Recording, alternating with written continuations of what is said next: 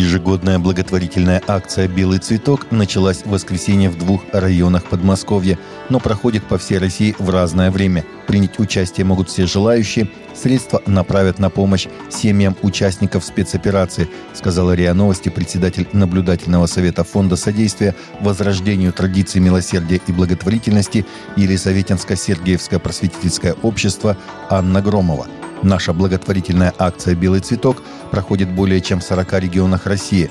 Раньше мы собирали в пользу многодетных семей или детей нуждающихся. В этом году в пользу семей участников спецоперации. Бывает, что воин оставил престарелых родителей или супругу с детьми. Мы в каждом регионе собираем деньги для участников СВО из этого региона, и регион же распределяет, потому что они знают, кто в каком положении ушел на фронт, сказала Громова.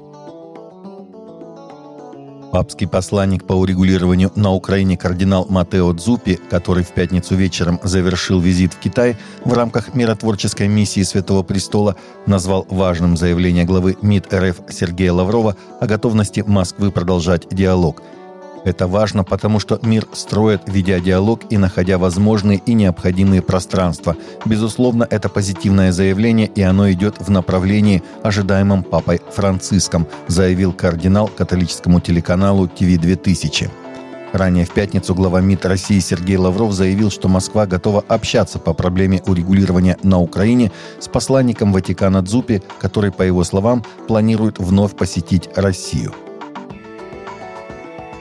Полиция США разыскивает лиц, ответственных за вандализм в отношении статуи Христа в школьном кампусе в Лакпорте, штат Луизиана. Полиция сообщает, что инцидент произошел в ночь с 12 на 13 сентября в католической школе Святого Спасителя, расположенной на Чорч-стрит.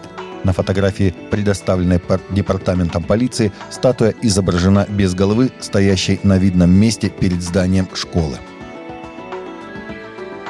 Никарагуанский епископ обратился в Международную комиссию по правам человека после того, как правительство его страны при диктатуре Даниэля Артеги несправедливо осудило его и заключило в тюрьму.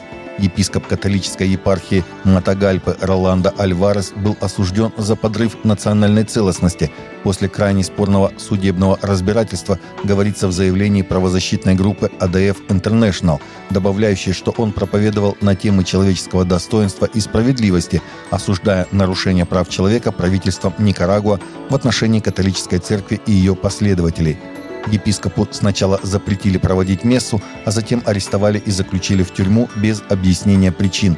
Он был приговорен к 26 годам тюремного заключения. Социолог из Галлоп предупреждает, что сильные демографические связи между религией и политикой в США могут пагубно сказаться на будущем страны – Фрэнк Ньюпорт, старший научный сотрудник Галлоп и бывший главный редактор компании, в своем новом анализе о заглавленном «Политика религии» отмечает, что республиканцы принадлежат гораздо чаще к протестантам, а демократы чаще попадают под определение ни к одной из конфессий, когда их спрашивают о религии в ходе опросов, сообщает Кристиан Хедлайнес.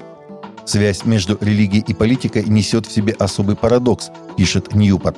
Большинство религий, включая христианство, доминирующую религию в США, утверждают социальную сплоченность и любовь к ближнему, в то время как политика несет в себе фундаментальную структуру разногласий, конфликтов, споров и осуждения своих оппонентов. Как это будет происходить в будущем – вопрос, представляющий интерес для богословов и практиков.